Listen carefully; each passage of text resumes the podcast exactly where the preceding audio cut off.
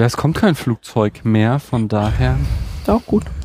Ja, vielleicht hat ja gerade der Wind wieder gedreht und wir sind deswegen Wir können ja nicht mehr in der Flugschneise. vorsichtshalber einfach, wenn es laut ist, die Klappe halten. Du meinst, dass ich es dann rausschneide und eine Mhm. Mute anschließend? Ja, mal schauen, das soll bei der letzten Außenaufnahme war es ja auch kein Problem mit den Autos, obwohl die manchmal da unten ziemlich laut vorbei tuckern. Und Ah, Flugzeug hat schon mal mehr, glaube ich, mehr Dezibel. außerdem in einer Stunde, ne, ab 22 Uhr ist doch Nachtflugverbot, oder? Ja. Ja, aber jetzt müsste ja alle drei Minuten oder so eins fliegen. Ja, das wundert mich auch, weil ich sitze hier jetzt schon länger als drei Minuten, oder? Von daher kann gut sein, dass gerade tatsächlich nochmal der Wind gedreht hat.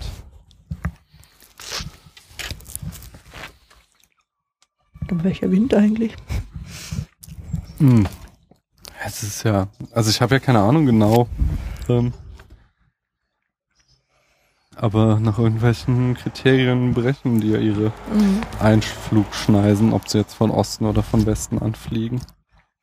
Und ich gehe davon aus, dass es mit dem, Wund- mit dem Wind zusammenhängt, weil sie auch hier viel seltener übers Haus fliegen. Ähm, und in hier so Westdeutschland ja tendenziell auch eher Westwind ist. Und sie, wenn du dann davon ausgehst, dass sie gegen den Wind starten, dann starten sie halt in, in Richtung Westen. Und dann fliegen sie nicht hier übers Haus. Nicht wahr? Interessant. Sag mal was und mach mal hier deine berühmten P, P, P. Damit ich Plausible Pfarrer äh, poolen peinlich präzise Popel aus ihren Popelinen. Das hört so geil an. Das muss gut sein. So. Ich habe Vorgeplänkel. Nicht? Mhm. Danke. Mhm. Das habe ich schon länger auf der Liste, aber es kam mir dann immer noch geileres Vorgeplänkel. Mhm. Ähm,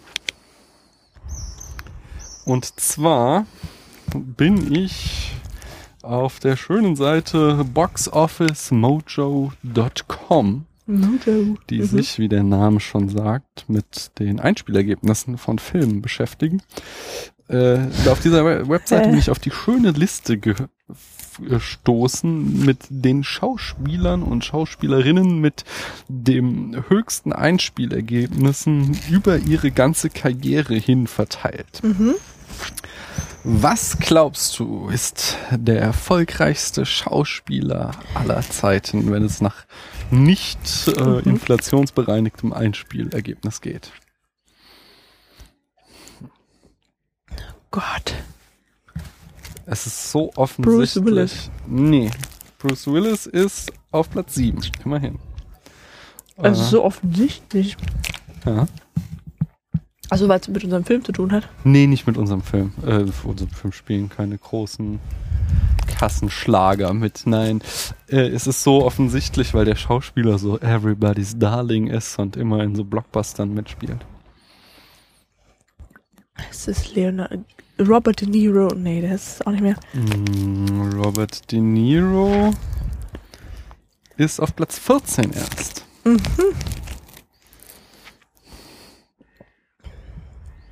Blockbuster. Ah, dann ist es ähm, ben, nein, Tom Hanks. Genau, Tom Ah. Hanks ist der erfolgreichste, was Einspielergebnisse angeht. Mhm. Und zwar ähm, äh, ist sein, sein, sein erfolgreichster Film Toy Story 3 gewesen. Was? Wo er ja, das spricht er ja den Cowboy hier. Das ist sein erfolgreichster. Ja, Film. die sind super erfolgreich. Und aber was ich eigentlich ganz spannend fand an der Liste ist, dass auf Platz zwei und drei dann zwei typische Nebenrollen-Schauspieler auftauchen, nämlich einmal äh, der große Morgan Freeman Mhm. und dann der nur unwesentlich kleinere Samuel. Jackson, Mhm. Die ja jetzt wirklich beide äh, nicht äh, ja, bekannt dafür sind, dass sie irgendwie oft die Hauptrollen in Filmen kriegen, aber Ja. die halt in Blockbustern dafür eben immer auch in Nebenrollen, dick, also in dicken Blockbustern Mhm. besetzt werden. Ja, cool. Auf Platz 4 steht Harrison Ford. Das hätte ich jetzt auch nicht erwartet. Und Star Wars ist auch nach wie vor sein erfolgreichster Film. Also ich hätte Ja. gedacht, dass der mittlerweile äh, überholt worden ist. Platz 5 ist noch überraschender. Eddie Murphy. Ja, okay, halt mit Shrek 2 als erfolgreichsten Film. Dann kommt Tom Cruise. Wie schon gesagt, Bruce Willis auf der 7, Robin Williams auf der 8, Johnny Depp auf der 9, Robert Downey Jr. auf der 10. Die erfolgreichste Frau ist übrigens, auch für mich sehr überraschend, Cameron Diaz auf Platz 13. Halt auch mit Schreck. Und zweite. Darf ich noch mal eine Frage Ja, stellen? klar. Ich verstehe nicht, warum ähm, Tom Hanks erfolgreichster Film was Shrek 3 ist? Nee, Tom Hanks. Äh, äh, Toy Story 3 und nicht ähm, ähm, Forrest Gump.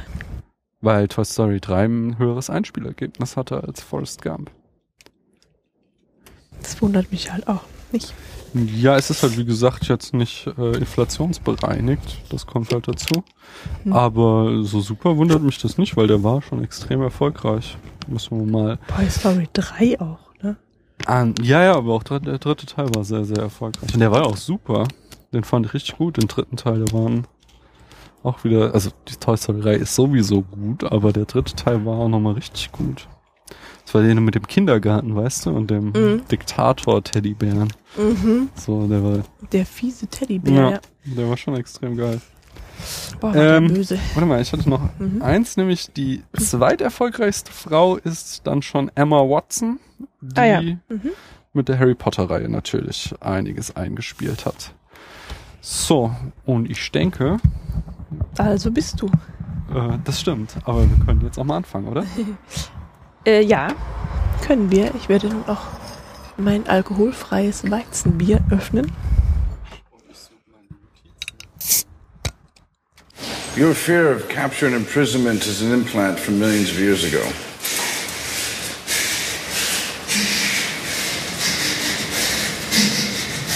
This battle has been with you from before you know. This is not you. Shut the fuck up! It's not you. Shut the fuck up! It's not you. You are asleep. Your spirit was free, moving from body to the next body. Free. For a moment. Then it was captured by an invader force bent on turning you to the darkest way. You've been implanted with a push pull mechanism that keeps you fearful of authority and destructive. We are in the middle of a battle that's a trillion years in the making, and it's bigger than the both of us. You're making this shit up. You make this shit up. You don't know what you're talking about. I don't know what I'm talking about. No, you don't. I give you facts. They don't give They me are not facts.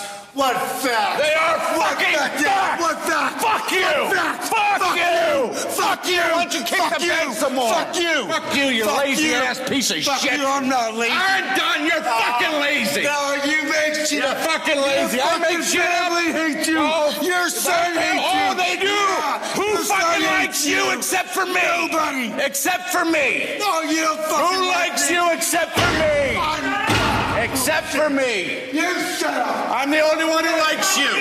Fuck you too. Fuck you. Just me, Freddie. Just you. I'm the only one that likes you.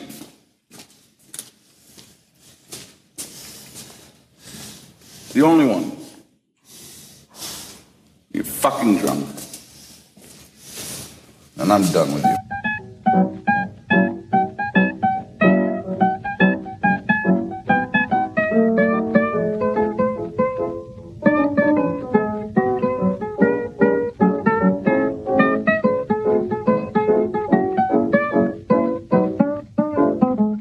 Okay, hallo Paula. Hallo Daniel. Wie geht's dir? Hallo liebe Zuhörer und liebe Zuhörerinnen. Äh, herzlich willkommen zum Spätfilm. Genau. Wie geht's dir? Mir geht's ganz gut.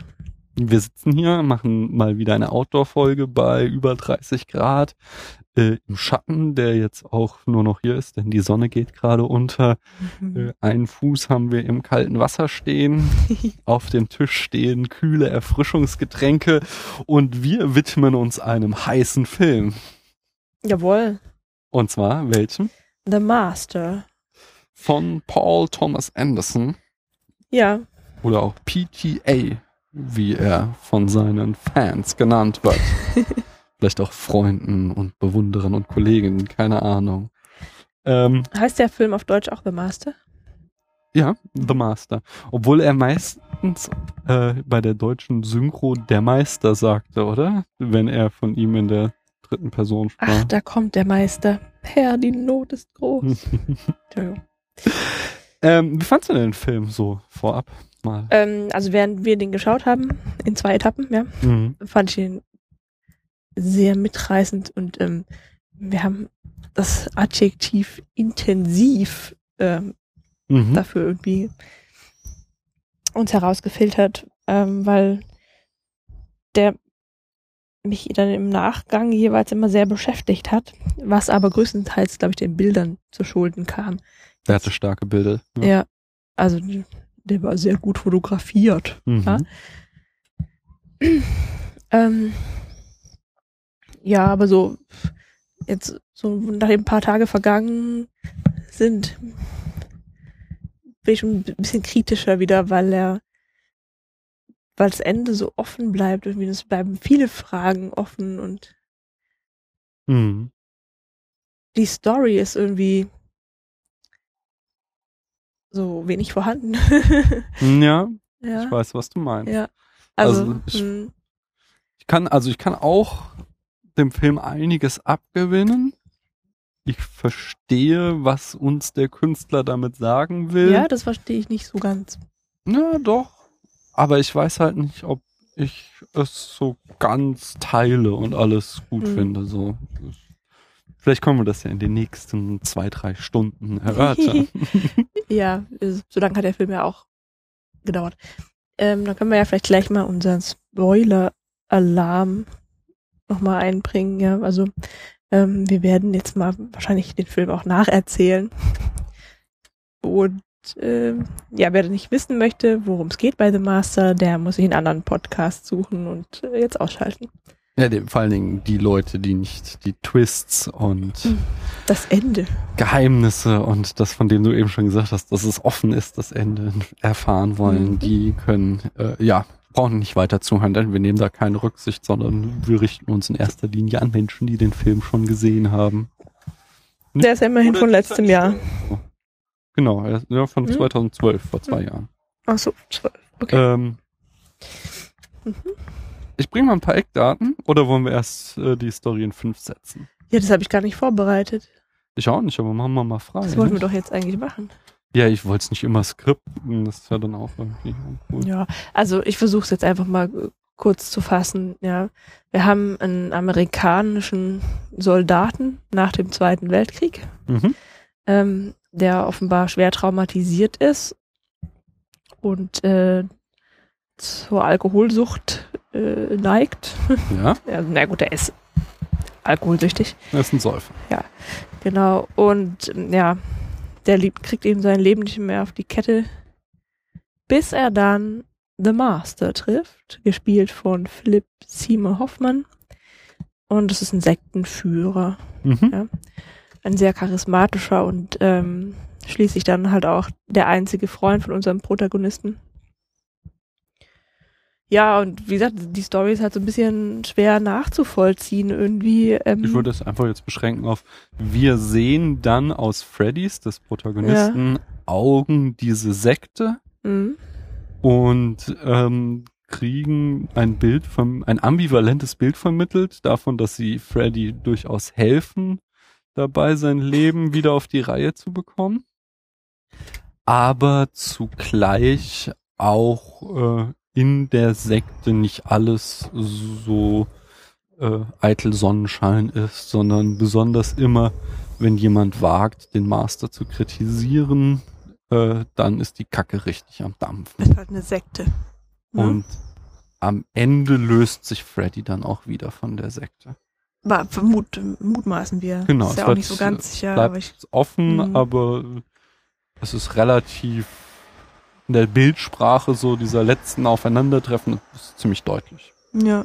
Und das ist interessant, weil unser Freddy äh, nicht nur traumatisiert und alkoholisiert, sondern zugleich auch noch ziemlich dumm ist, dass er dann ähm, nicht, nicht vollständig dieser Sekte verfällt irgendwie und nicht alles glaubt, was der Master von sich gibt. Findest du das? Weil ich glaube Mhm. schon, dass er Also, achso, dass er dumm das, ist, finde ich nee, schon. ja, das, das glaube ich auch. Nein, dass er, ich glaube schon, dass er dem Master glaubt, weil er wird ja auch zum Beispiel immer gewalttätig, wenn jemand Mhm. äh, den Master kritisiert. Ähm, aber ich glaube halt, dass Freddy vielleicht gerade, weil er nicht die hellste Leuchte unter der Sonne ist, äh, halt mit dieser Erlösungsnummer nicht viel anfangen kann, sondern Mhm. als er dann halt quasi so weit ist, dass sein Leben wieder im grünen Bereich ist, äh, dann löst er sich halt da wieder davon, um sich profaneren Dingen zuzuwenden. Also ich dachte schon, dass er so Zweifel hat einerseits. Ne? Also der Sohn vom Master, der sagt ihm auch irgendwann mal, dass sein Vater jetzt sich ja alles nur ausdenke. Ja, ich weiß, aber da äh, wird er ja voll sauer. Ja, aber das hat er trotzdem irgendwie aufgenommen Hm. und hat es dann später mal wiederholt. Mhm. Lass uns darauf äh, Mhm. später eingehen. Ich werde hier jetzt mal ein paar Eckdaten zum Film raushauen. Wie ich schon sagte, Regisseur ist Paul Thomas Anderson. Die Filmografie, eine Auswahl davon, ist äh, aus dem Jahre 2007 der Film There Will Be Blood. Den haben wir auch zusammen gesehen und ich glaube, wir hatten ziemlich genau den Eindruck von There Will Be Blood, den wir auch von The Master hatten. Du kannst dich erinnern? Ich kann mich nicht mal dran erinnern, dass Das ich den Film die- gesehen habe. Das ist mit dieser, äh, der Typ, der Öl sucht und so ein riesen Arschloch ist und sich mit seinem Sohn überwirft und die ganze Zeit mit so einem Pfarrer sich Ah. streitet. So. Und es waren auch unglaublich geile Bilder, aber er ließ einen so ratlos zurück, weil man irgendwie nicht Mhm. weiß. Und ich glaube, das gehört auch so zu, das ist so das Ding von Herrn Anderson, das macht er gerne. 2002 Punch Drunk Love, der, den habe ich nicht gesehen. Der hat mich immer abgeschreckt, weil Adam Sandler die Hauptrolle spielt, aber der hat auch erstaunlich gute Kritiken, von daher überlege ich mir mal, ob ich den mir nicht doch nochmal äh, irgendwo anschaue. Mhm. 1999 Manolia, den finde ich ja sehr geil, der Mhm. steht auch hier in der DVD-Sammlung. Und 1997 Boogie Nights, ähm, also ein kleiner Film, der in der Pornoszene spielt, der war ganz lustig mit Marky Mark in der Hauptrolle. Ist es nicht irgendwie so eine Verfilmung von, von dem Hustler? Nee, das verwechselst du Das jetzt gerade, das war irgendwie Ah, Larry, Ah. nee, Larry Mhm. Flint, äh, Genau. nichts als die Wahrheit oder so hieß der oder mit, irgendwas. mit äh, Courtney Love. Genau. Nee, den Mhm. verwechselst du. Okay. Äh, Boogie Nights. Ja, es geht um so eine Clique von Pornoschauspielern und deren Leben so. Der war aber echt lustig. Also. Hm. Kann man machen, auf jeden Fall. Die Schauspieler äh, setzen sich zusammen aus dem Ensemble und Joaquin Phoenix, Philip Seymour Hoffman, Amy Adams und Laura Dern in einer kleinen Nebenrolle. Das Genre liegt irgendwo zwischen Drama, Tragödie und Autorenfilm. Ein Autorenfilm ist ein Film, habe ich neulich mal die Definition gelesen, wo der Autor Drehbuch geschrieben hat, Regie geführt hat und ähm, produziert hat. Und das stimmt. Alles auf den Film macht alles Herr Ja Anderson. gut, aber das ist ja kein Genre, sondern Nee, aber das ist ja so, kann man ja mal gesagt haben, so, nicht? Es ist jetzt nicht ein Genre wie Science Fiction oder so, aber es ist halt schon, es, charakterisiert ja einen Film, nicht? Deswegen habe ich es jetzt mal alles dazu gepackt. Mhm. Das Erscheinungsjahr war 2012, haben wir schon gesagt, und das Budget lag bei 32 Millionen, also schon ziemlich dick, was dem Film auch zum Verhängnis wurde. Aber dazu später mehr. Denn mir ist gerade aufgefallen, dass ja ganz gewaltig äh, was vergessen. Und zwar war mir das eben auch so beim Eingang in die Folge, dass wir irgendwas noch sagen wollten, aber ich Was kam denn? eben nicht drauf. Wir haben ja heute wieder nicht Sathura, wie jetzt schon zweimal so. angekündigt. Das wird so ein Running Gag, weil unser Gast irgendwie nie Zeit hat. Ähm, sondern wir machen ja jetzt eine Special-Folge, die wir auch schon lange planen. Und zwar ähm, ein Special zum äh, als Nachruf quasi von uns für Philip Seymour Hoffmann. Wann ist Herr Hoffmann gestorben? Das war Am 2. Februar dieses Jahr, genau. Und also seitdem 2014. steht bei uns auf der Liste, dass wir einen Film über ihn machen wollen. Hm. Und jetzt haben wir es endlich geschafft. Und jetzt wollen wir uns dem Werk von Philip Seymour Hoffman wen- zuwenden. Mhm. Ja, und ähm, Paula, du hast äh, dich doch der äh, Karriere von Philip Seymour Hoffman gewidmet. Wie sieht's denn damit aus? Ja, ich wollte gerade schon anschließen, als du ähm, von Paul Thomas Anderson gesprochen hast oder von seiner äh, auszugsweise seine Filmografie äh, skizziert ist. Hm, Mhm. das war jetzt doppelt. Ähm, ja, daher wäre ich am liebsten reingesprungen, denn in allen Filmen von Paul Thomas Anderson spielt Philip Seymour Hoffman mit, Außer außer in There Will Be Blood. genau, genau. Das hast du, ich weiß nicht, ob du das auch schon gelesen hast. genau, das habe ich Wusstest auch auch im schon, okay. Zusammenhang. Die waren Ja. richtig dicke Kumpels. Also Philipp Seymour Hoffmann ist ähm, gerade mal 46 Jahre alt geworden. Mhm. Ja. Ähm, der wurde, wie gesagt, jetzt im Februar tot aufgefunden, an der ist gestorben an einer, einer Überdosis Drogen. Man geht von Unfall aus. Mhm. Ja, ähm, als kleiner Junge oder ja als Schüler war er mehr der Sportler. Ja, Ja, echt? In der, ja, in der Highschool interessant. fiel er durch äh, besondere Leistungen im Wrestling und Baseball auf. Ähm, weil er sich irgendwie dann verletzt hatte und diese Karriere oder diesen Sport nicht weiter verfolgen konnte, wurde er dann Schauspieler. Hm. Es war aber auch schon immer so, dass er sich auch für die Schauspielerei interessiert hat. Das hat er wohl irgendwie von seiner Mutter auch übernommen. So diese musische Ader. Und ähm, also, er war halt wohl irgendwie so ein Träumer, der sich, äh, also wenn er ein Buch gelesen hat, dann immer in, ne, in die Fantasiewelt hineinversetzt hat und ähm, hat So auch, wie ich. genau ja äh, und hat auch seinen Kindern beigebracht, dass man dass man eben äh, genauso Sportler und ähm, Künstler sein kann. Ja, genau. Also ich finde find halt auch, dass es eigentlich kein Widerspruch ist, irgendwie Sportler und Schauspieler zu sein, weil als Schauspieler bist du ja auch sehr auf deinen Körper angewiesen.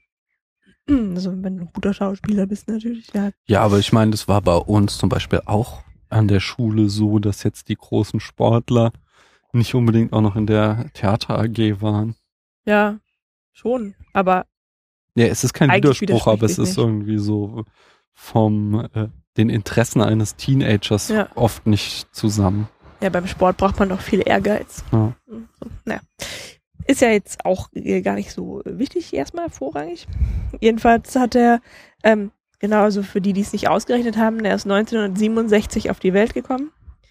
Und ab 1984 hat er dann äh, die Theaterschule besucht, beziehungsweise Theaterkurse. Und wurde eigentlich erstmal Theaterschauspieler.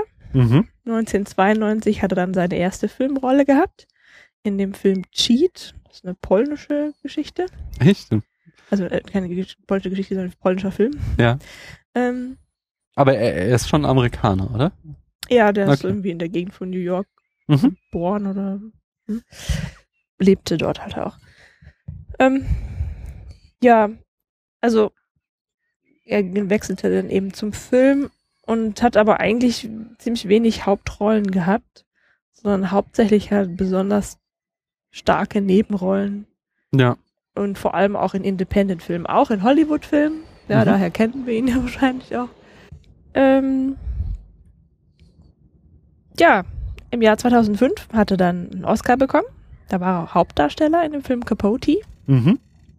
Ja, hab ich gesehen, war super geil. Ja, Macht er extrem gut. da spielt er den, den Schriftsteller, Genau. Ne? der äh, Breakfast at Tiffany's geschrieben hat. Genau, aber da geht's um den, äh, die Entstehung des Romans Kaltblütig. Ja, und ist ziemlich, ziemlich geil. Und dann im Jahre 2010 hat er als Regisseur debütiert. Ach ja? Und ähm, und zwar in dem Film Jack Goes Boating, in dem er auch selber eine der beiden Hauptrollen spielt. Das ist irgendwie so eine Liebesgeschichte. Sagt mir jetzt nichts. Ja, auf Deutsch heißt er auch wieder ganz anders, aber Hm. ich habe es mir nicht aufgeschrieben, wie. So. Ne? Jetzt, äh, dann im Frühjahr, vom März bis Juni 2012, äh, war er dann wieder auf dem Broadway Mhm. und hat in Der Tod eines Handlungsreisenden gespielt. das hat er auch schon im, am Anfang seiner Karriere, als er noch Theaterschauspieler ausschließlich war, Mhm. hat er das auch öfter gespielt.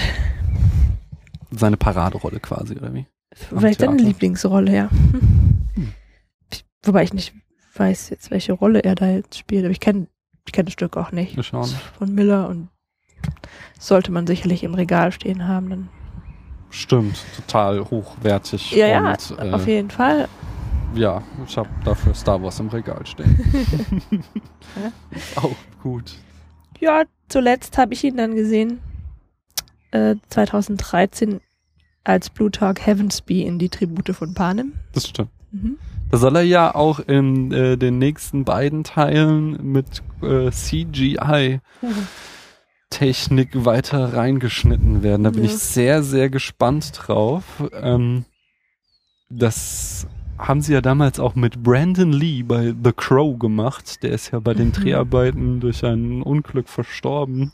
Und da war die Ähm. Technik ja noch nicht so ganz. Ja, sie haben das halt nicht so gemacht, wie du dir das vorstellst, dass sie wirklich das äh, Image äh, Computer generaten, sondern sie haben ihn halt ähm, rausgeschnitten. Sein, äh, also es gab, da, da hatten sie halt auch das Glück, dass es nur noch wenige Szenen gab und die haben sie halt hauptsächlich so gemacht, dass sie äh, sein, äh, sein Bild aus Celluloid, auf Celluloid aus anderen Szenen rausgeschnitten haben und dann in diese Szenen hinein editiert, so. Und wenn sie diesen Weg auch wieder gehen würden für die Tribute von Panem, ich meine, es gibt ja genug Filmmaterial von Herrn Hoffmann, ich glaube, das könnte dann auch klappen. Hm. So. Ist auf alle Fälle eine spannende Sache. Man kann, es kann, sie können es halt voll verkacken, dass es halt auch total creepy aussieht, wenn sie ihn da komplett CGI machen. Aber es könnte auch halt spannend werden und funktionieren. Ich bin sehr gespannt auf jeden Fall. Ja. Ich auch. Mhm.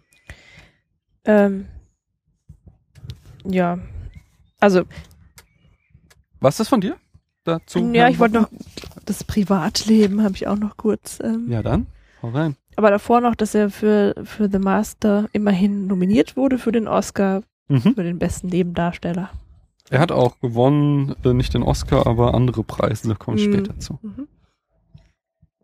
Ja, also 1999, noch im letzten Jahrtausend, lernte er eine Kostümdesignerin namens Mimi O'Donnell kennen, die er dann schließlich auch, wobei ich weiß nicht, ob die geheiratet haben. Nee.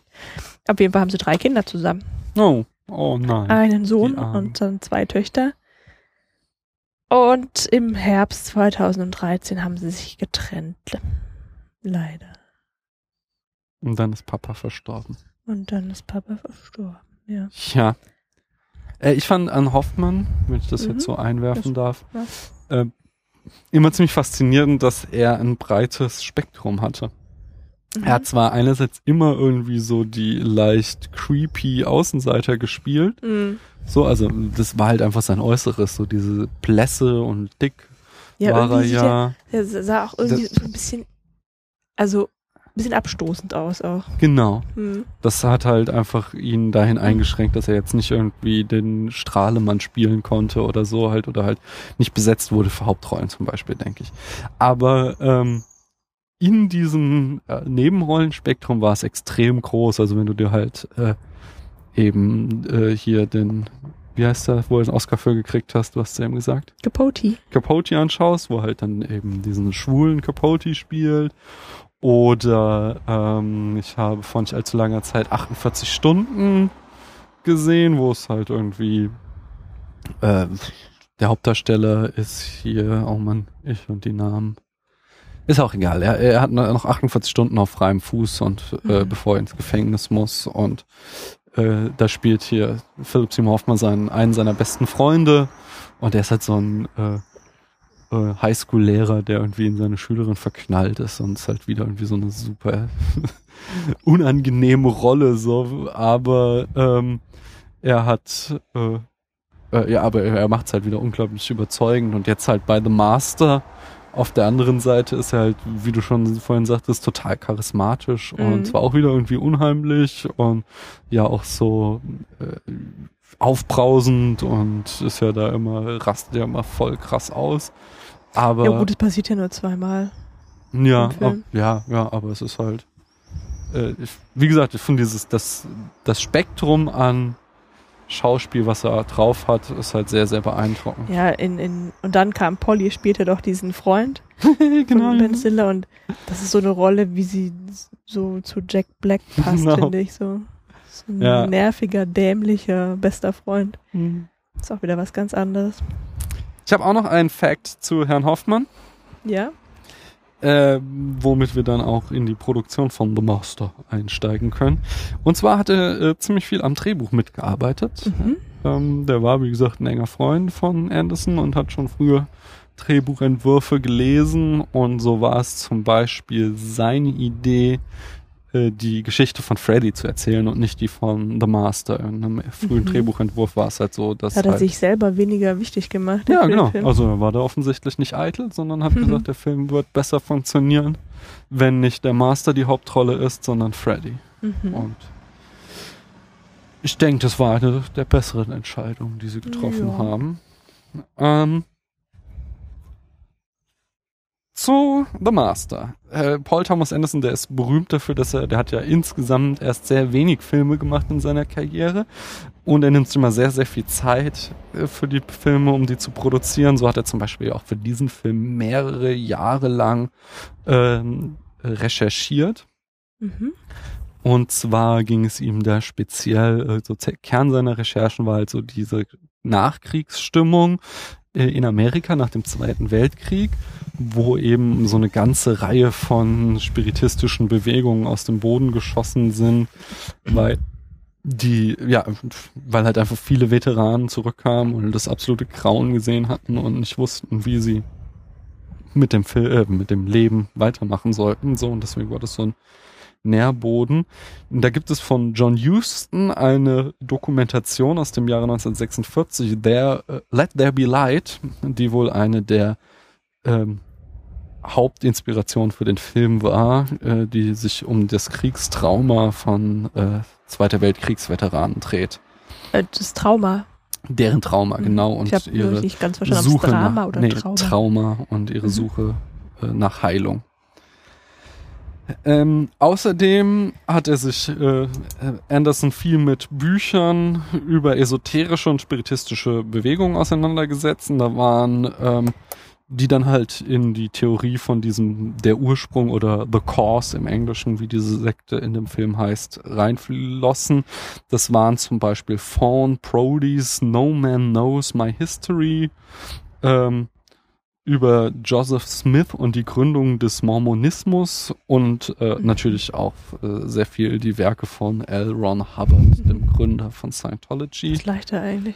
der Nicht lustig. ähm, viel, also es gibt einfach sehr, sehr viele Parallelen in dem Film zu Scientology. Das habe ich ja auch auf meiner Liste, werden wir gleich noch drüber sprechen, ob denn der Film eine Scientology-Allegorie ist. Ich bin gespannt auf die Parallelen, die du mir gleich aufzählst. Ja, ja ähm, Mhm. Außerdem äh, hat er sich noch stark an den Texten von John Steinbeck, äh, äh, den autobiografischen Texten des Autors John Steinbeck orientiert, der nämlich äh, über die große Einsamkeit als symptomatisch für äh, Amerika ansieht. Die Mhm. große Einsamkeit des Individuums.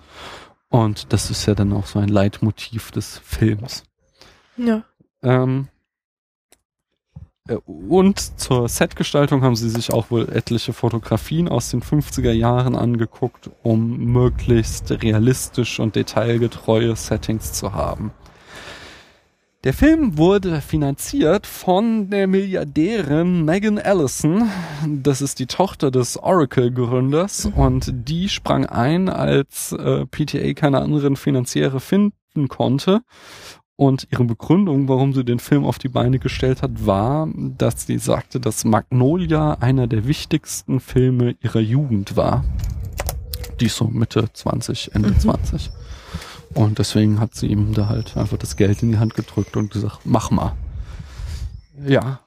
Ähm, der Film wurde hauptsächlich in Kalifornien gedreht, nur halt die Rahmenhandlung äh, da an diesem Strand, äh, wo Freddy zu sehen ist und er so vollkommen abdreht und zum Beispiel sich mit so einer äh, Sand, äh, einer aus Sand gemachten Frau äh, selbst befriedigt und solche Sachen. Äh, die wurden auf Hawaii gedreht. Ganz lustig ist noch, dass das Boot, auf dem Freddy den Master kennenlernt, äh, ursprünglich äh, Franklin D. Roosevelt gehört hat. Äh, und das Boot hat eine wirklich äh, sehr, ist, das ist der ehemalige Präsident, ach, Kriegspräsident. Teddy heißt, ich dachte, der, der hieß auch Theodore. Nee, dann, das, das ist Theodore Roosevelt. Ja, ne? Du musst nochmal recherchieren. Ich hau's in den Blog, wer Franklin D. Roosevelt war. Jedenfalls hatte das Boot ein ähm, wildes Leben. Das wurde nämlich äh, nach dem Tod von Roosevelt von Elvis Presley äh, ersteigert. Och, Der es dann aber einem wohltätigen Zweck gespendet hat. Ich konnte leider nicht rausfinden, welcher Zweck das war. Auf jeden Fall ist es irgendwann später dann in die Hände von Schmugglern geraten und wurde ähm, zum Drogenschmuggel eingesetzt und ist dann gesunken, von der US Navy wieder geborgen worden und liegt heute in so einem Hafenmuseum äh, an der Westküste in der USA und wurde dann eben für den Film wieder verwendet. Also das Boot hatte, wenn man so sagen darf, ein spannendes Leben. mhm. Spannend ist auch, dass der Film in 65 Millimetern gedreht wurde. Also normal ist ja 35 Millimeter. Mhm. Und äh, es war der erste Film seit 16 Jahren, der auf diesem ungewöhnlichen Format 65 Millimeter gedreht wurde. Der davor war Hamlet von Kenneth Branagh. Äh, irgendwann, äh, 1996 war das. Und äh, es ist äh, zudem ungewöhnlich, weil 65 Millimeter wurde früher besonders äh, für halt so Filmen mit vielen Panoramashots eingesetzt und da ist ja jetzt nicht zentral in dem Film. Wir haben zwar einige Ja, wirklich sind ja beeindruckende, auch, aber es sind also die Mehrzahl der Drehminuten oder oder äh, Minuten onscreen spielt ja schon in geschlossenen Räumen und die Motivation von Anderson, warum er das gemacht hat, war auch, dass er sagte, er wollte einfach den Look der 50er einfassen, fangen. Der Film spielt im Jahr 1950 und das war halt die Zeit, als 65 Millimeter erfunden und eingesetzt wurde. Kann es auch sein, dass das Format wechselt während des Films? Weil mir war da sowas aufgefallen, dass ähm, die schwarzen Balken ja oben und unten diese ähm, Nee, Das- das, war dann wahrscheinlich eher irgendwie so ein das war der Wechsel Fuck-up der DVD-Version. Vielleicht, also das eine war nämlich so, ein, so eine Innenaufnahme. Und es hätte auch sein können, dass äh, das, was ich gesehen habe, noch ein, ein Sideboard und was ich, eine Spanndecke oder so Mhm. war, ja. Nee, also. Aber so, dann ging es nach draußen in die Wüste und das wurde ähm, höher quasi, das Bild. Nee, soweit ich weiß, ist das wirklich. Ähm, ja, es ist halt äh, äh, komplett in 65 Millimetern Mhm, gedreht okay. worden. Ja, gut. Ähm, Wo war ich? Bei dem Format. Und äh, der 50er Jahre Ästhetik. Genau, genau. Äh, äh, zu dem Format sagte äh, PTA noch, dass er finde, dass es äh, der Film dadurch einen äh, dreamlike Look bekommt.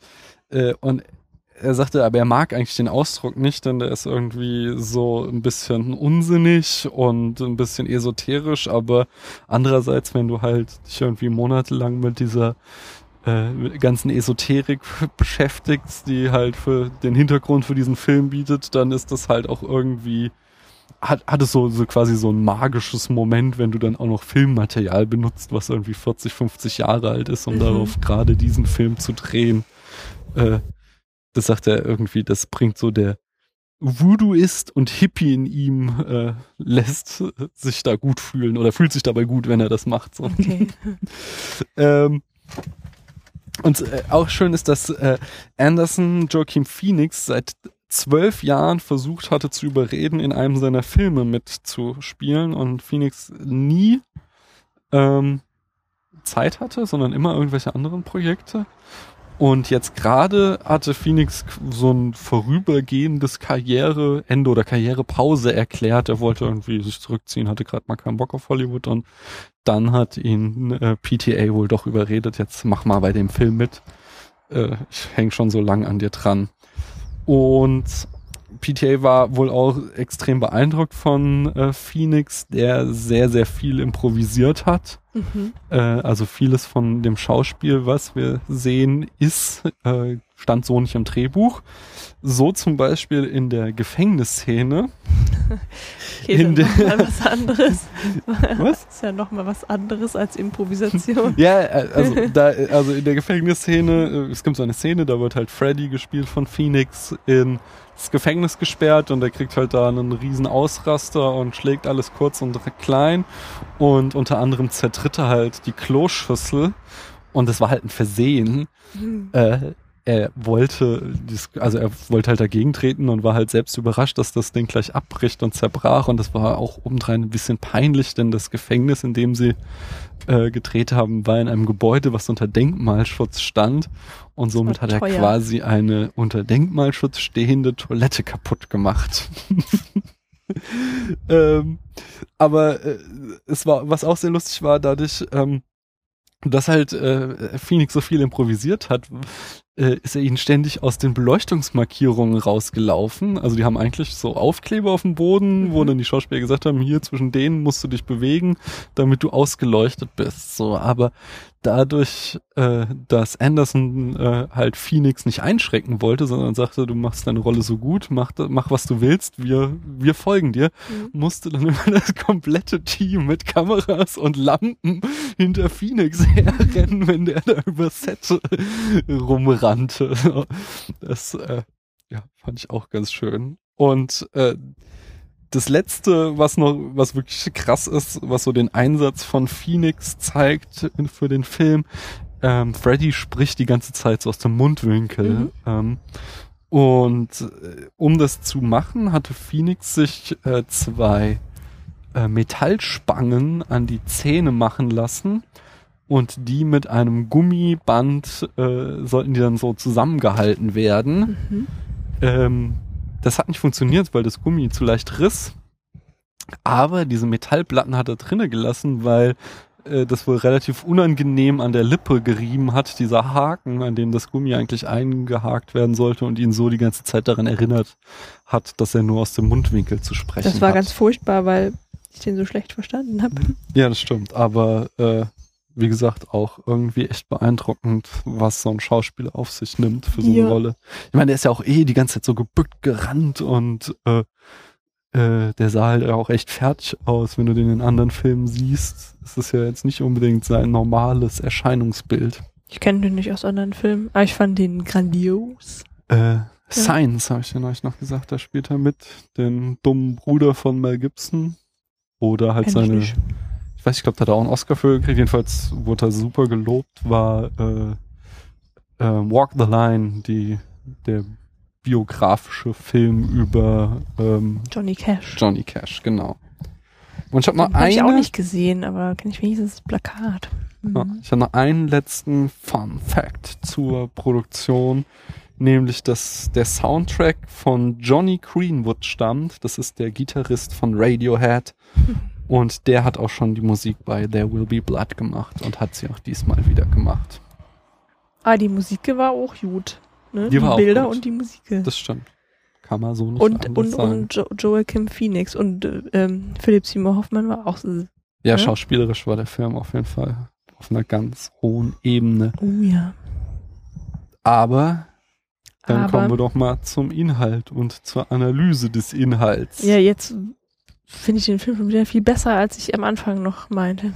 Am, am Anfang unseres Gesprächs. Ja, lass uns mal einfach einsteigen und ich denke, wir können halt Positives und Negatives finden. Hm.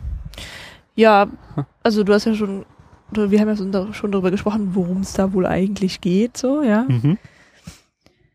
Und ähm, ja, du hast also so der, der, der grobe, die grobe Handlung ist halt, du hast halt die Sekte oder den Sektenführer so als Bauernfänger, ja. Mhm. Da kommt halt so ein traumatisierter Typ, eine Person, die halt im Leben keinen Fuß mehr fassen kann, ja. Ja. Und äh, ja, der gerät dann eben in die Fänge dieses Bauernfängers. Im ja. wahrsten Sinne des Wortes. also, ne? Was soll ein Bauernfänger auch anderes machen? Ähm, Genau. So. Aber es ist ja Und- jetzt nicht so, dass ähm, The Master, also Todd heißt er, dass der ähm, Todd? Nachname Todd, ich weiß gerade nicht den Vorname. Hast du von Lancaster oder so? Lancaster Todd, glaub, ja, ich glaube, du hast recht. Mhm. Dass der jetzt Freddy irgendwie ausnutzt, sondern es ist eher so, wie ich es auch öfter gelesen habe, eine Liebesgeschichte zwischen den beiden Männern. Mhm. Ja, ich habe mir auch Gedanken gemacht über diese Beziehung. Und ich finde, es trifft ziemlich gut mit dieser Liebesgeschichte, weil du hast halt wirklich ähm, äh, am Anfang diesen äh, Freddy, der ja so auf der Suche ist nach Liebe. Ähm, und ja, du, wie gesagt, du hast halt diese erste total äh, absurde Szene, wo er da halt den Sand fickt. Dann hast du irgendwie so seine Nachkriegszeit, wo er da auch irgendwie so eine Affäre hat. Du meintest sogar, er hätte da irgendwelche Potenzprobleme. Ja, ich glaube, hab ich- insgesamt äh, ist er impotent. Mhm. Das hatte ich so jetzt nicht mitgekriegt, aber er hatte auf alle Fälle irgendwelche Affären und aber es läuft halt alles irgendwie nicht so rund. Und dann kommt halt diese Beziehung zu äh, The Master. Und es ist ja auch so einfach, dass, dass der Master ihn braucht, so, so als sie sich da in der ersten Nacht, wo, wo Freddy sich auf das Schiff geschlichen hat, äh, zum ersten Mal begegnen und unterhalten. Sagt ja am nächsten Tag auch die Frau vom Master, er hätte irgendwie die ganze Nacht durchgeschrieben, Freddy Mhm. würde ihn inspirieren, so. Und das zieht sich dann quasi so mit auf und ab, wie so in einer richtigen Liebesbeziehung und endet ja dann auch mit diesem letzten Dialog, Mhm. ähm, wo, äh, was ja schon wie so ein, auf mich wirkte, wie so eine Art Schluss machen. Äh, und Der, der Master sagt doch zu, zu Freddy, wenn du jetzt gehst, dann werde ich dein schlimmster Feind sein. Mhm. Ja. Ja, das ist wie. Entweder oder. Sie, Ja. sie, äh, sie machen Schluss, die Beziehung ist zu Ende. Und danach ist ja dann auch Freddy, also es endet ja damit, dass Freddy dann irgendeine Frau aufreißt und mit ihr Sex hat. Genau, da klappt's. Und das ist ja wieder. auch äh, meine Idee. Also ich habe zum Beispiel gelesen von der New York Times die Kritik, die meinte, äh, man muss den Film irgendwie etliche Male sehen, um ihn dekodieren zu können. Und viele Kritiker sagen noch heute, sie wissen nicht, was da alles drinne steckt. So, aber meines Erachtens geht es eigentlich nur ums Poppen.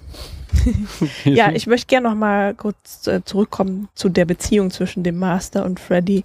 Ähm, du hast am Anfang ähm, die große Einsamkeit Ja. der Amerikaner erwähnt. Ja. Und ähm, das passt schon zusammen, sind beide ziemlich einsam. Ja. Ja, also die unterscheiden sich zwar einerseits total, ja, der, der Mhm. Master ist sehr kontrolliert, kann eben andere Leute in seinen Bann ziehen und äh, kontrolliert dann eben noch die. Ja. Und ähm, Freddy ist selber wie so ein wildes Tier. Mhm. Ja, also das sagt der Master, glaube ich, auch einmal zu ihm. So, weil der hat sich selber überhaupt nicht unter Kontrolle und prügelt sich dann eben auch oft und der macht eigentlich nur Mist und der Master kann ihn so ein bisschen halt auch führen tatsächlich durchs Leben, ja. Ja. Und ähm, ja, die sind halt auch tatsächlich dann Freunde. Also der Master sagt er im Gefängnis, er ist, eigentlich geht's ja darum, dass er ins Gefängnis kommt und äh, Freddy die Polizisten aber aufhalten möchte, Mhm. da handgreiflich wird und deswegen halt auch ins Kittchen kommt. Und dann sind sie nebeneinander und es kommt zum Streit. Und ähm, der Master sagt ihm dann halt ganz deutlich so, ich bin dein einziger Freund und so. Was er nicht sagt, ist, dass es andersrum ja genauso ist. Weil der, der hat zwar eine große Fangemeinde und der hat auch eine Ehefrau und Kinder, Mhm. aber in seiner Ehe hat er eigentlich auch nicht so, also eigentlich ähm, ist nämlich die Frau die Chefin in der Sekte, glaube ich. Ja, er ist so halt quasi die, Erstes Talent, ja. aber sie sagt, wie die, wie die Sache Genau. zu organisieren ist. Und das ist auch schön inszeniert, weil das erst so nach und nach deutlich Mhm. wird. So am Anfang ist sie eher unscheinbar und dann tritt sie, sie obwohl sie ja nicht wirklich viel Screentime hat, tritt es Mhm. immer deutlicher hervor. Die ist immer im, die ist halt immer im Hintergrund zu sehen. Genau, dass sie die Fäden zieht, das wird dann immer deutlicher. Sehr deutlich war das ja zu merken in der Szene, in der sie dem Master einen runterholt und ihm dabei erklärt, was er zu tun hat. So, also, Ja, ich glaube, das war halt das Symbol Szene. dafür. aber gut, genau danach sieht man, sie hat immer im Hintergrund. Was ja auch wieder meine Theorie bestätigt, dass es nur ums Poppen geht. Ja, genau. Ähm, genau, die Beziehung zwischen dem Master und dem Freddy ist eben sehr, sehr magnetisch auch, ja. Und ähm, genau, sie sind, sie, sie ziehen sich quasi gegenseitig ein an. Also die sind so Mhm. das Gegenteil voneinander wahrscheinlich, ja. Ja. Und Können nicht miteinander, aber auch nicht ohne einander. das weiß ich nicht. Ja, wo, wo doch der, der, manchmal ist der, der Master auch ziemlich sauer auf Freddy. Ja. wenn er sich nicht, wieder nicht kontrolliert hat. Wobei der Master sich ja, wie du ja schon erwähnt hast, auch nicht immer unter Kontrolle hat, wenn er stimmt. zum Beispiel seinen Ja, aber seine es ist ja, auch Theorie so, erklären soll. es ist ja auch so, dass hier der Master oft von seiner Tochter und seiner Frau halt kritisiert wird, dass Freddy halt irgendwie eine Gefahr ist und er ihn loswerden Mhm. sollte und er aber immer zu ihm steht. Mm. Also, Ja, okay, stimmt. Bisschen was hat er dann auch noch Mhm. zu sagen, ja. Aber Das ich, ist- mhm. ich wollte nur sagen, dass das halt auch dieses, ähm, dieses, das ist zwar eine andere Dimension, aber auch eine gewisse Ähnlichkeit zu There Will Be Blood, wo es auch diese Beziehung gibt zwischen äh, dem Protagonisten und diesem Pfarrer. Mhm. Äh, da ist es halt mehr so Hass, also die können sich überhaupt nicht ausstehen, aber trotzdem sind die irgendwie ihre Schicksale so aneinander gekoppelt und sie können nicht ohne einander. Und hier ist es dann halt so quasi das Gegenteil, es ist mehr, dass die beiden Männer sich offensichtlich irgendwie lieben, Mhm. aber auch nicht so richtig miteinander können, weil sie halt zu verschiedene Charaktere sind. Ja. Aber ich würde den ganzen Film auch eher so aus der Freudschen Perspektive Oh. interpretieren. Ja, das hast du ja gerade selber getan. Ach so, Also, das meinst du. Ja. ähm, ich, woher das jetzt auch wieder kommt, aber ähm, sei dahingestellt, ja. Aber eigentlich sucht äh, Freddy tatsächlich ja nur die Liebe, ja, Mhm. die Liebe zu einer Frau. Und in seinem Alltag heruntergebrochen sucht er, äh, ist es heruntergebrochen auf Sex. Ja. Ja, ja. Also damit fängt's an und damit hört's auf. Das hast du auch schon erwähnt. Ja. So. Und ähm, das, das kehrt halt immer wieder eben sofort, also der Freddy, der ist quasi hinter allem her, was nicht bei drei auf den Bäumen ist, wie man so sagt. Ja. Aber es kommt halt nie zum Vollzug. Also irgendwie, ähm, ich meine eben auch, dass, dass er halt nicht kann, dass er impotent ist. Aha. Ähm, und vielleicht auch deswegen irgendwie so drauf fixiert ist. Und zwar in dieser Szene mit dem Model, als er da nach dem Krieg einen Job als Fotograf angenommen hat, in einem Mhm. Kaufhaus, ähm, verabredet er sich halt auch mit so einem Kaufhausmodel. Ja, Ja. das ist irgendwie so eine Frau, die da äh, die neueste Mode präsentiert, während die anderen Mhm. Leute einkaufen. Und ähm, ja, die gehen dann, sind dann zusammen in so einer, in so einer Kammer oder in der Küche oder irgendwie so in einem abgeschlossenen Raum und, und ne, da geht was so. Mhm. Aber ähm, irgendwie erwartet sie halt, dass sie miteinander schlafen, aber er, er tut's nicht. Ja? Ja.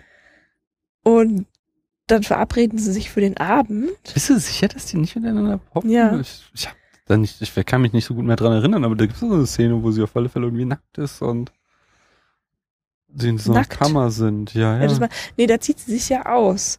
so. Und Oder- er, erst die, die schlafen nicht miteinander. Nee. Ich, ich war ich ja gerade aus dem Raum oder so. Keine Ahnung. Nee, nee. Ähm, sie, ja, also sie verabreden sich dann halt für den Abend und dann sieht man, dass sie ist und er ist eingeschlafen. Ah, okay. Und Ja, es würde ja auch passen, einfach so von der Symptomatik, dass so ein Säufer ist. Also es ist ja auch. dass er nicht kann. Genau. Genau. Ähm,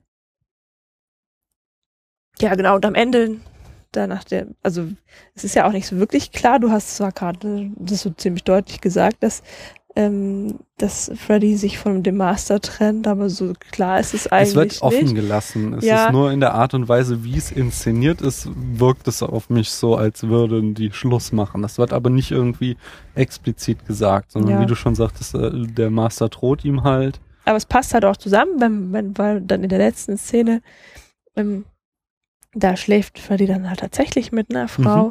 Und das ist für mich so ähm, das Zeichen dafür, dass er halt irgendwie das Trauma überwunden hat. Ja.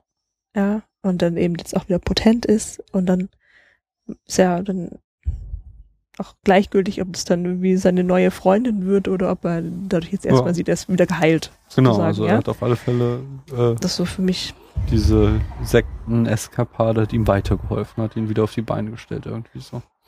das, ja gut, wobei das würde ich vielleicht gar nicht so sehen, dass, dass diese, diese Episode, diese lange ihn geheilt hat, sondern er hat halt irgendwie, Ich glaube schon, dass das, also ich glaube, das ist dieses, äh, ähm, was ich auch schon wieder gut finde, was halt dieses Ambivalente ausmacht, das ist halt nicht, womit viele auch offensichtlich, so habe ich das gelesen, im Vorfeld gerechnet haben, dass es halt so ein äh, Scientology-Bashing wird, mhm. sondern dass er halt eben dieses ambivalente Bild zeichnet und dass es schon ist, dass dieses, äh, diese ähm, Methoden, was diese ja so Anwendungen. genau, ja. was ja irgendwie so Gehirnwäsche ist, Mhm. Äh, wo sie ihn ja teilweise auch richtig fertig machen, wo er irgendwie stundenlang durch so einen Raum äh, laufen muss und immer das Glas der Scheibe und äh, das Holz von der Wand anfassen muss so Mhm. und sagen muss, was er da fühlt so und äh, da halt einfach nicht rauskommt und weil er halt anfangs halt irgendwie gar nicht da irgendwelche metaphysischen Dinge erspüren kann, die der Master von ihm haben will Mhm. oder halt auch andere Sachen so, die ähm, äh, das, irgendwelche anderen Sachen, die ihn, äh, ja, also sie zeigen halt einfach so verschiedene solcher Sitzungen, wo es halt äh, äh, ganz offensichtlich zu, ja, ich kann es halt irgendwie nur Gehirnwäsche nennen, anders weiß ich nicht. Und was halt schon auch irgendwie brutal ist, aber ich glaube, dass es auf der anderen Seite eben Freddy tatsächlich geholfen hat. Und dass es halt, äh, dass er halt schon äh, am Ende dadurch sein Leben wieder in den Griff bringt, weil das, was meine These stützt, ist auch noch, dass als er ja dann da im Bett ist mit der Frau in der letzten Szene, dass er ihr ja dann auch so scherzhaft die Fragen stellt, die er Mhm. da bei dieser ersten Session mit dem Master gestellt Mhm. bekommen hat. Mhm. Und ich, ähm, das war jetzt ein guter Übergang zu diesem Scientology-Allegorie, aber zwei Punkte zu dieser Sex- und Beziehungskiste habe ich noch. Ach so, darf ich vielleicht aber auch gerade noch mal was dazu sagen, Ja, ja, klar. weil ähm, Hau rein. da würde ich dich jetzt vielleicht in zwei Punkten bestätigen. Mhm. Nämlich die erste Anwendung war die, ähm, in der er schnell die Antworten, also schnell Mhm. direkt Antworten geben muss auf teilweise fiese Fragen, Mhm. ohne zwinkern zu dürfen. Ja. So. Ähm, das, die zweite Anwendung, die ich meine, ist, da sitzen sich zwei Menschen gegenüber und der eine sagt gemeine Sachen zu dem anderen und Mhm. dieser andere Ja. darf darauf aber nicht reagieren. So. Mhm. Und natürlich ähm, dient es auch dazu, also die, das ist ja eine Erniedrigung jeweils Mhm. für diesen, ähm, bei dem die Anwendung durchgeführt hat, aber das hilft natürlich schon auch zu lernen, sich selbst zu kontrollieren. Und die mangelnde Kontrolle, ja, dieses, ähm, dieses schnelle außer sich geraten ist ja gerade Mhm. ein Problem von Freddy, was sie so ein bisschen asozial macht. Ja. Äh, Ich habe noch so ein, äh, also ich hatte zwei, aber einen habe ich leider schon wieder vergessen. Äh, einen Punkt habe ich auch noch so, um diese Liebesbeziehung zu stützen. Hm, Der Film ist ja eigentlich, da komme ich auch gleich noch, einer meiner Punkte auf meiner Liste, äh, ein, ein hat ein sehr realistisch oder neorealistische ähm, Optik. Das heißt, dass es wird halt sehr viel Wert gelegt auf zeitgemäße ähm, Darstellung. Also es soll halt aussehen wie in den 50ern und äh, entsprechend wenig äh, symbolische Bilder verwendet. So. Also jetzt von den Kameraeinstellungen so mal abgesehen, so da ist das schon so, aber halt nicht irgendwie in dem Kostüm, das meine ich. Und es gibt aber Mhm. eine krasse Ausnahme und das ist nämlich, als Freddy das erste Mal auf den Master trifft, da nachts auf diesem Schiff, wir haben es schon angesprochen, da sitzt da der Master in einem roten Schlafanzug und wir wissen ja aus den filmischen Codes, dass Rot zweierlei äh, symbolisieren, nämlich kann nämlich einerseits Erotik und andererseits Gefahr. Mhm. Und Also in dem Fall die Erotik. ja, es ist, es ist vor allem Ding, ähm, beides noch nicht so ganz klar, Mhm. so, sondern du bist halt so, äh, Freddy kommt da rein und er weiß nicht, oh Gott, äh, was habe ich besoffen gemacht? Ich bin hier auf dieses Schiff getorkelt Mhm. und jetzt ist da dieser Typ, der ist irgendwie ein bisschen creepy und ich habe keine Ahnung, was der von mir will. und er labert irgendwas von vorherigen Leben und so. Mhm. Aber andererseits ist er halt auch angezogen von ihm, so dass Mhm. das damit so gespielt wird. So, er ist gefährlich, aber auch erotisch, der Master. Und das ist dann halt, ja, dieser Erotik-Aspekt auf jeden Fall spielt auch in diese Liebesgeschichte rein, die zwischen den beiden existiert. Ich denke, Mhm. das ist auf alle Fälle so ein Layer in dem Film, der wichtig ist. Ähm, ach so, ja, hattest du da noch was zu sagen zu dieser, Zu der Farbe? nee, zu allgemeinen Beziehung, Erotik, den Themenpunkt? Nö, ich glaube vorerst nicht. Nee. Okay, dann äh, würde ich mich hier zu dem, dem Punkt, ist der Film eine Scientology-Allegorie übergehen? Und da gibt es eine ganze Reihe von Indizien, die äh, das, diese These unterstützen. Äh, also, was heißt Allegorie? Ja, Auf alle Fälle hat sich halt PTA äh, sehr an Scientology orientiert, als er diesen The Course entworfen hat. Mhm. Und zwar äh, die Gemeinsamkeiten zwischen Lancaster Dodd und äh, Aaron Hubbard sind, dass äh, beide so einen pseudowissenschaftlichen Background haben. Und das ist ja zum Beispiel so in der ersten Szene, wo halt irgendwie äh, Dodd da Freddy erzählt, äh, was er alles ist, so unter Mhm. anderem Atomphysiker und äh, zählt alles Mögliche auf und äh, aber ist halt nicht wirklich Wissenschaftler, sondern tut nur so. Äh, der nomadische Lebenswandel war ihn oder ist äh, eine Parallele, Mhm. äh, dass sich äh, Hubbard genau wie Dodd mit Frauen umgab, äh, unzählige Publikationen rausgehauen hat, ähm, dass Scientology genauso wie The Course in den frühen 50er Jahren erfunden wurde oder Sich entwickelt sich hat. entwickelt hat. Das ist schön neutral, Mhm. genau.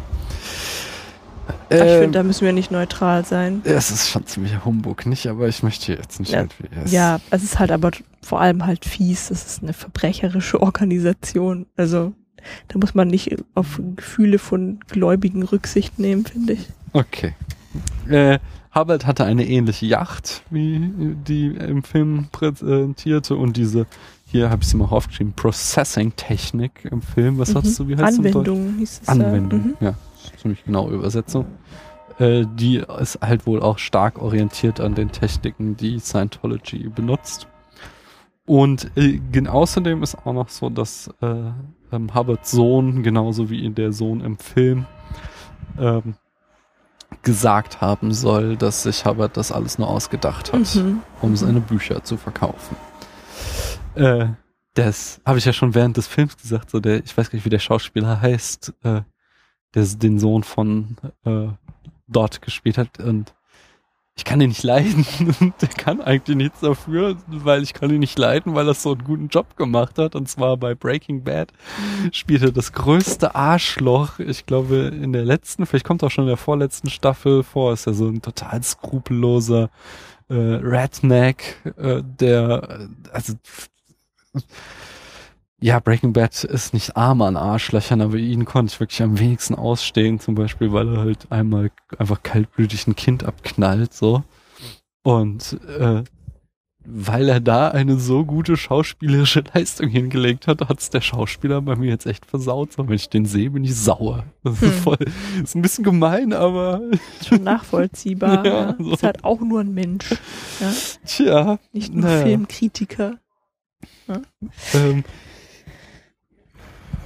die New York Times schrieb, dass es halt äh, trotz dieser klaren Parallelen zwischen Scientology und äh, The Cause ähm, Anderson gar nicht darum geht, irgendwie Scientology zu bashen, sondern es geht ihm eher darum, die amerikanische Tradition von äh, spirituellen Bewegungen und selbsternannten spirituellen Führern und Quacksalbern und so aufzuzeigen, weil das halt eine Sache ist, die irgendwie da eine große Tradition hat. Ich habe ja eben schon die Mormonen erwähnt und äh, ich glaube, wir kennen das alles auch so aus den Western, wenn dann irgendwelche Leute mit irgendwelchen Wunderflüssigkeiten durch die Lande zogen auf Mhm. ihren Wagen und es gibt ja da echt auch sehr viele ähm, äh, christliche ähm, Abspaltungen und äh, Sekten oder halt, sei es auch Sind die diese, Mormonen nicht auch irgendwie? Ja, die Mormonen sind Sekte? auch so eine christliche Sekte. Und die Quäker. Genau. Ja, also das waren ja auch alles nur so formale Parallelen zu Scientology. Mhm. Inhaltlich ist es ja was völlig anderes. Aber da kann ich schon mal zur, zur ähm, Rezeption vor Hm. springen, denn Anderson ist äh, sehr gut befreundet mit Tom Cruise.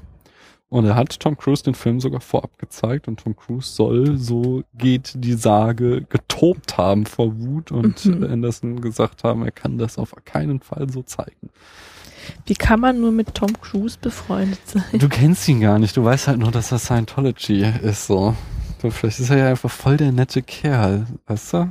Ich kann ja auch mit Leuten befreundet sein, deren Glauben ich nicht teile. Ich weiß, da gibt's diese Glauben. Geldnummer und dieses, äh, sie verbieten dir auszusteigen und so, aber es ist halt im letzten Ende auch irgendwie alles Religion. Die katholische Kirche nimmt auch viel Geld und okay, sie, wenn sie könnten, wollten sie auch verbieten, dir auszusteigen. Ich habe noch einen anderen Punkt, einen letzten zum filmischen Erzählen, ah nee, zu den, vor den Zitaten und Referenzen natürlich, die Mhm. traditionell auch im Spätfilm immer kommen. Und zwar, ähm, ich hatte irgendwo gelesen, dass der Film, ich habe es eben auch schon mal angedeutet, neorealistisch sei. Mhm. Und das hat meine Ohren spitzen lassen. Und da habe ich mal ein bisschen recherchiert, was denn der Neorealismus ist. Und wir Ja. können dann uns überlegen, ob das auf den Film zutrifft. Zunächst einmal war aber der Neorealismus, Neorealismus auch italienischer Neorealismus genannt, eine Filmepoche, äh, die in den 40er Jahren begann als Antwort auf den faschistischen Film und bis in die 60er reinging mit einigen Werken auch noch später, aber das war so die Hauptphase. Ähm, aber auf der anderen Seite hat, haben die halt auch einen eigenen Stil entwickelt, den man als neorealistisch ansehen kann und der Mhm. halt auch von späteren Filmbewegungen wie etwa der Nouvelle Vague, New Hollywood oder auch der Dogma-Bewegung aufgenommen wurde. Ähm, und Aspekte dieses Stils sind, dass es keine konventionellen Geschichten gibt, ähm, im Sinne des klassischen Dreiakters, also irgendwie Kennenlernen, ähm, Prüfung, äh, Abenteuer bestehen am Ende, sowas. Wäre ja so ein, so ein Dreiakter, sowas gibt es da nicht. Äh, dass sie die Geschichten in der Gegenwart verorten, dass sie ähm, Geschichten aus dem normalen Leben erzählen, also nicht von irgendwelchen äh, Helden oder Grafen oder Fürsten, sondern halt von Hm. dir und mir so, ähm, vom Otto Normalbürger, dass sie eine geduldige Annäherung und Untersuchung des wirklichen Lebens zeigen wollen, dass sie die Dinge so, wie sie sind, für sich selber sprechen lassen wollten. Sie haben sich vom klassischen Helden äh, verabschiedet äh, und das möglichst an Originalschauplätzen gedreht wurde, sie viel mit Laiendarstellern gearbeitet haben, äh, es keine Kostüme verwendet wurden, sondern normale Kleidung, ähm, dass es eigentlich ausschließlich Tragödien waren, die gezeigt wurden über menschliche Schicksale und dass der Fragment zum Stil äh, das Fragment zum Mhm. Stil erhoben wurde. Und wenn wir uns so die Liste ansehen, äh, trifft da wirklich extrem viel auf äh, The Master zu. Aber auch viel nicht. Naja, also es ist äh, eines meiner größten Probleme an dem Film ist eben, dass er keine konventionelle Geschichte erzählt, Mhm. sondern wenn wir halt so einen Dreiakter nehmen würde, dann ist die ganze Geschichte der erste Akt so. Wir lernen Dann die wäre Charaktere das auch nicht kennen. so, so suspekt und unbefriedigend Genau. irgendwie, ne? Also Mhm. für mich endet der Film wie nach dem ersten Akt so. Wir kriegen zweieinhalb Stunden lang die Charaktere vorgestellt. Wir wissen am Ende ziemlich viel über die, kennen die ziemlich gut so. Ähm, okay, wir haben schon so eine gewisse Charakterentwicklung bei Freddy jetzt eben auch analysieren können, aber es ist nicht so, dass wir irgendwie irgendeine Form von Abenteuer erleben oder so, sondern wir zeigen halt, kriegen halt Fragmente nur Mhm. gezeigt, so eine Szene aus ihrem Leben nach dem anderen. Ähm, gut, der Film ist nicht im Heute verortet, sondern in den 50ern. Es sind aber schon so normale Leute eher, jedenfalls der Freddy, wenn wir den als Protagonisten nehmen, der zeigt ja dann so den durchschnittlichen. Naja, Soldaten, ich der finde den nicht zurückkommt. normal, weil Ja, der also, ist halt, aber der soll ja gerade zeigen, so dieses, der Typ, der aus dem Krieg zurückkommt und da voll nicht drauf klarkommt. ja, aber die anderen Soldaten sind auch nicht so strange wie er. Weiß nicht. Also, Also, ich, es- deshalb, Ich glaube, es sollte uns schon. Na, okay, aber ich weiß auch nicht, ob das halt dem Kriterium entsprechen würde. der ist schon extrem unsympathisch Mhm. halt auch noch, ja. Ist ja nicht so, dass er, dass wir jetzt irgendwie Mitleid mit ihm kriegen, Mhm. wenn wir den Film sehen. Hm. Okay. Also wir haben ja die ganze Zeit gedacht, Ja, der ist, ist total, der aber ich, total. ich ah, es ist schon, also wenn ich jetzt, ich hatte ja da gerade dieses äh, Deutschland im Jahre Null geguckt von Rossellini, was so ein Paradestück des neorealistischen Films ist, deswegen äh, wurde ich da ja auch so hellhörig, als ich das las. Und da sehe ich schon, also da ist halt zum Beispiel der Protagonist auch unsympathisch in dem Sinne, dass der halt irgendwie so nicht gerade moralisch agiert. Aber es ist halt auch so, das ist halt, da geht's halt darum, so wie sind die Deutschen, nachdem sie so am Boden liegen, so. Und hier geht's halt darum, wie ist der amerikanische Soldat, nachdem er aus dem Krieg zurückkehrt und das Schlimmste gesehen hat, was Menschen einander antun können, so. Hm. Naja. Ähm, aber was der Film auf alle Fälle macht, ist sich geduldig an seine Charaktere annähern. Die Dinge, wie sie sind, für sich selbst sprechen lassen, kann man zum Beispiel Ja. auch so diese, dass er halt Scientology oder The Cause nicht verurteilt mit Bausch und Bogen. Nee, nur eigentlich nur in diesen zwei Szenen, in der, in denen der Master halt ähm, quasi ausgefragt oder hinterfragt wird. Ja, aber da wird er ja auch, also es ist ja auch keine Verurteilung, sondern es ist einfach nur, er zeigt halt einfach, dass es halt auch äh, zumindest fragwürdig ist, diese ganzen Theorien von früherem Leben, weil wenn man mal ein Ja. bisschen nachbohrt, Ja, eben, das meine ich ja. Da sieht man halt, dass, ähm, dass es halt weder Hand noch Fuß hat. Ja. aber es, diese Szenen enden nicht so, dass der irgendwie abgeurteilt wird, sondern er- zeigt uns einfach nur schonungslos diesen Wutausbruch, so, so dass wir dann, dann die Assozi Assoziation äh, haben können. Okay, das ist im Grunde ein äh, sehr unsicherer Mann, der nicht wirklich an das glaubt, was er erzählt. So. Du könntest ja auch meinen, dass er seine Beschimpfung ernst meint und nur sauer ist, weil die Leute nicht verstehen, was er für ein Genie ist. Nee, weil er ja nicht, er, er erklärt ja nicht. Ja, ja. Okay. Also er Wir kann haben- jetzt überhaupt nicht begründen, was er da Ja. Ja, vertritt. sobald er gefragt wird. Und dann ist das halt die Strategie, wenn du halt nicht, wenn du keine Argumente hast, dann fängst du halt an zu schreien. Wirst du sauer. Ja. Aber wir haben den Abschied vom äh, klassischen Helden. Äh, Wie viel da im Studio gedreht wurde, kann ich nicht beurteilen. Laiendarsteller haben wir nicht, äh, Kostüme haben wir, okay, das sind dann doch eine ganze Menge. Es ist aber schon irgendwie eine Tragödie oder zumindest zeigt es ein menschliches Schicksal und dass es ein Fragment ist, habe ich schon gesagt.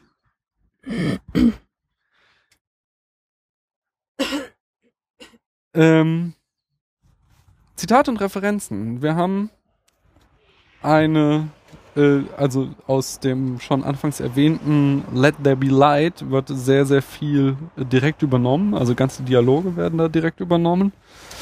Äh, es wird Dr. Seltsam und wie ich die Bombe, wie ich, lernte, die, Bombe, zu liegen. Also im, Deut im Englischen heißt er nur Dr. Strange.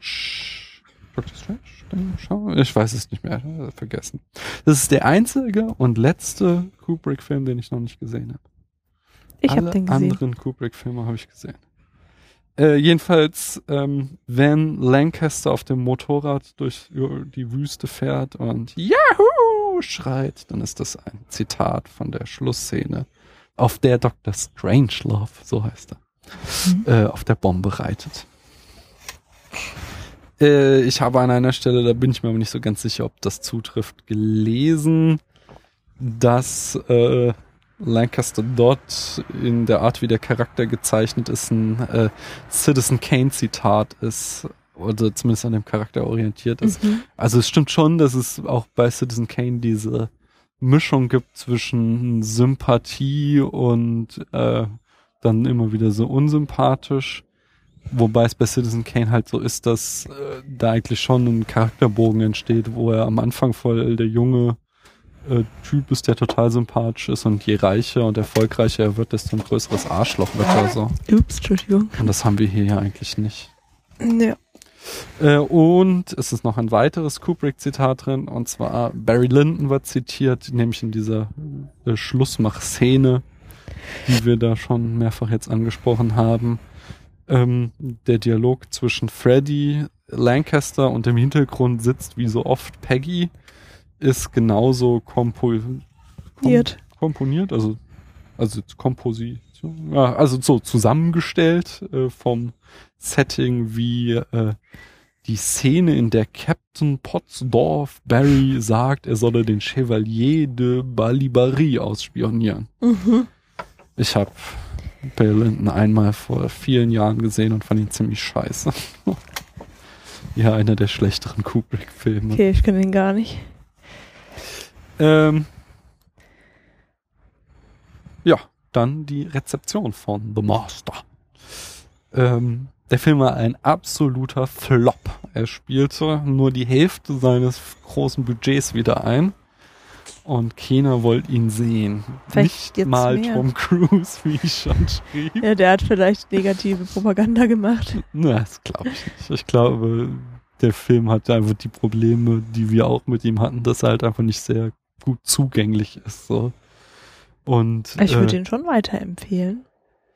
ja, kann man machen auf jeden Fall. Mhm. Aber es ist so ein, es ist halt so ein typischer Indie-Film, der kein großes Publikum anspricht, dafür ist er einfach zu sperrig. Und dafür hat er einfach ein verdammt dickes Budget bekommen, so 32 Millionen ist Mhm. schon eine Menge Holz, so, und das musst du halt erstmal wieder einspielen. Aber andererseits, wenn die Milliardärin den finanziert hat, wird es ihr auch nicht wehgetan haben, wahrscheinlich. Ähm, insgesamt bekam der Film aber positive Kritiken von äh, äh, ja, den Kritikern. Wem sonst? Und er hat bei den Filmfestspielen in Venedig abgeräumt. Da hat er nämlich den Silbernen Le Löwen für die beste Regie gewonnen und äh, die Coppa Volpi für die besten Darsteller oder eigentlich für den besten Darsteller, aber er wurde an Seymour Hoffman und Phoenix zusammen verliehen. Mhm. Und die Zeitschrift Sight and Sound, die wir schon bei Vertigo hatten, äh, die hat ihn auf Platz eins der besten Filme von 2012 gewählt. Das war's von mir. Und jetzt kommt noch abschließend die Bewertung. Die Wertung, genau. Auf der Skala von 1 bis 100 Punkten, Paula. Wie viele Punkte bekommt der Film von dir? 70. Ja? Ja. Das würdest du auch nicht weiter begründen. Äh, doch, natürlich. Also ich habe ja diese fünf Kriterien. Story, Kurzweilig oder Langweiligkeit, Mhm. ähm, Bilder, Dialoge und äh, den Aspekt der Zeitlosigkeit. Ja? Und ob du ihn nochmal sehen möchtest. Hast du. Das stimmt, genau, stimmt. Also Das gehört dann zur Kurzweiligkeit vielleicht so. dazu. Obwohl, nee, das stimmt nicht. Also in Zukunft Stimmt nicht, das ist dann vielleicht nochmal so ein anderes Ja, Wie Kriterium. dem auch sei. Ähm, genau, an der Story hapert halt so ein bisschen, ne? Ja. So. Aber, ähm, ja, kurzweilig war er auch nicht, der war, hatte schon auch so seine Längen, Mhm. ja. Ähm, das kam noch dazu eben, dass, ja, dass der Hauptdarsteller halt so extrem unsympathisch ist. Das ist auch so ein Ding, weshalb man es vielleicht auch nicht unbedingt nochmal Ja, aber das finde ich eigentlich schon mal, also Ja, es ist schon finde ich was nicht schlecht. So, das mal, find, ja. also zum Beispiel jetzt bei Citizen Kane macht das halt Mhm. zum Beispiel einen Reiz des Films auch auf, dieses, dass du dich am Anfangs halt noch voll mit ihm identifizieren Mhm. kannst und er voll der töfte Typ ist und dann wird er immer mehr zum Arschloch. So. ja. Also, ich, das muss nicht per se schlecht sein, sag ich mal. Ja, aber die Bilder waren jedenfalls fantastisch und die Dialoge waren auch sehr gut. Ähm, weil jetzt zeitlos ist oder nicht, wird sich noch herausstellen, aber ich denke schon, ja. Mhm. Das wird wahrscheinlich immer Menschen geben, die andere Menschen irgendwie ausnutzen oder die Schwäche der anderen zu ihren Gunsten nutzen und so. Genau daher nochmal die 70. Also Also er kriegt von mir ein bisschen mehr. Ich gebe Mhm. ihm 73 Punkte. ist ja wirklich nur ein bisschen mehr. Nur ein bisschen mehr. Ich habe eben nochmal nachgeguckt und ähm, wenn ich ihm 73 Punkte gebe, dann landet er in unseren Charts über, äh, das ist eigentlich ge geschummelt, aber dann landet er über Amy und Jaguar und den fand ich ja ziemlich schlecht. Deswegen. Oh. Nein, äh, aber jetzt mal eine ernsthafte Begründung. Ich habe damals bei Blade Runner gesagt über Lars von Trier, ähm, ich weiß, was du meinst von bei Filme von Lars von Trier, aber geh weg, ich will's nicht sehen. Mhm. Und ganz so ist es hier halt nicht so, sondern ich so, ich sag mal so, ja, ich weiß, was du meinst, so. ich weiß nicht immer, was du meinst, P.T. Anderson, so, aber ich weiß, was du versuchst. Aber ich bin mir auch nicht so hundertprozentig, ob ich das sehen will. Sondern es, es begeistert mich halt nicht. Es ist nicht so äh, wie in Quentin Tarantino, der mich halt fesselt, oder wie ein Hitchcock, der mich fesselt. Und die nicht weniger große Kunst. Also er, er versucht große Kunst zu sein, der Film. Ja, er schafft das auch phasenweise. Er schafft das in den Bildern. Er schafft das im fesselnden Schauspiel Hm. seiner Hauptcharaktere. Er, ich finde es auch gut, diese Ambivalenz, mit der diese, äh, diese Sekte gezeigt wird, dass sie halt nicht irgendwie ja, also ich mag halt einfach immer, wenn, wenn Moral nicht irgendwie plakativ vor sich hergetragen wird, sondern einfach irgendwie so ausgehandelt wird. Und aber halt so auf dieser Storyteller-Ebene ist er halt irgendwie eher mau und ähm, es ist auch so, dass ich da teilweise saß und dachte, brauchst du da wirklich zweieinhalb Stunden, um diesen Film zu erzählen? Hättest du, also Mhm. hättest ja auch eine Stunde sparen können und hättest, glaube ich, also wenn wir jetzt zumindest so den sagen, was wir, finde ich, gut erarbeitet haben, dass der Kern diese Liebesgeschichte ist zwischen zwei Männern, äh, die Ja, aber keine sexuelle Nee, nee, Liebesgeschichte. das ist ja gerade das Schöne auch Mhm. irgendwie.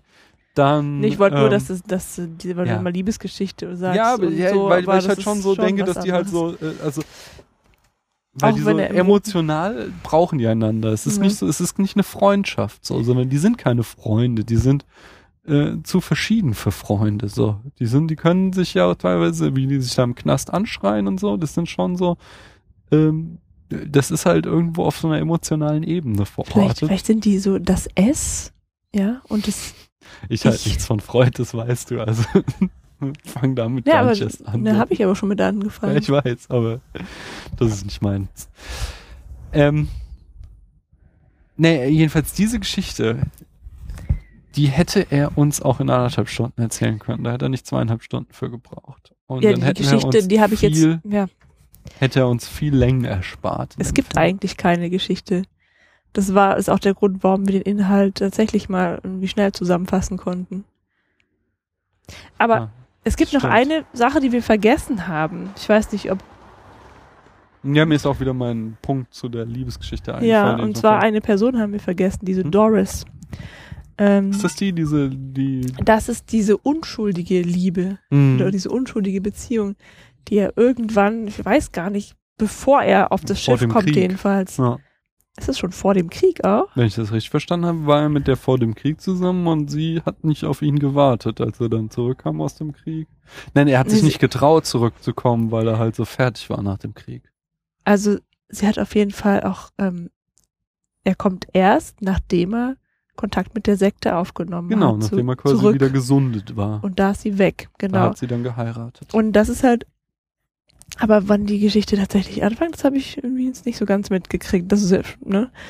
Aber Das wurde so in Rückblenden erzählt und ich meine, das ist Ja. entweder vor oder während des Krieges. Und er sagt halt, dass er halt auf das Schiff geht und wenn er wiederkommt, dann heiraten sie.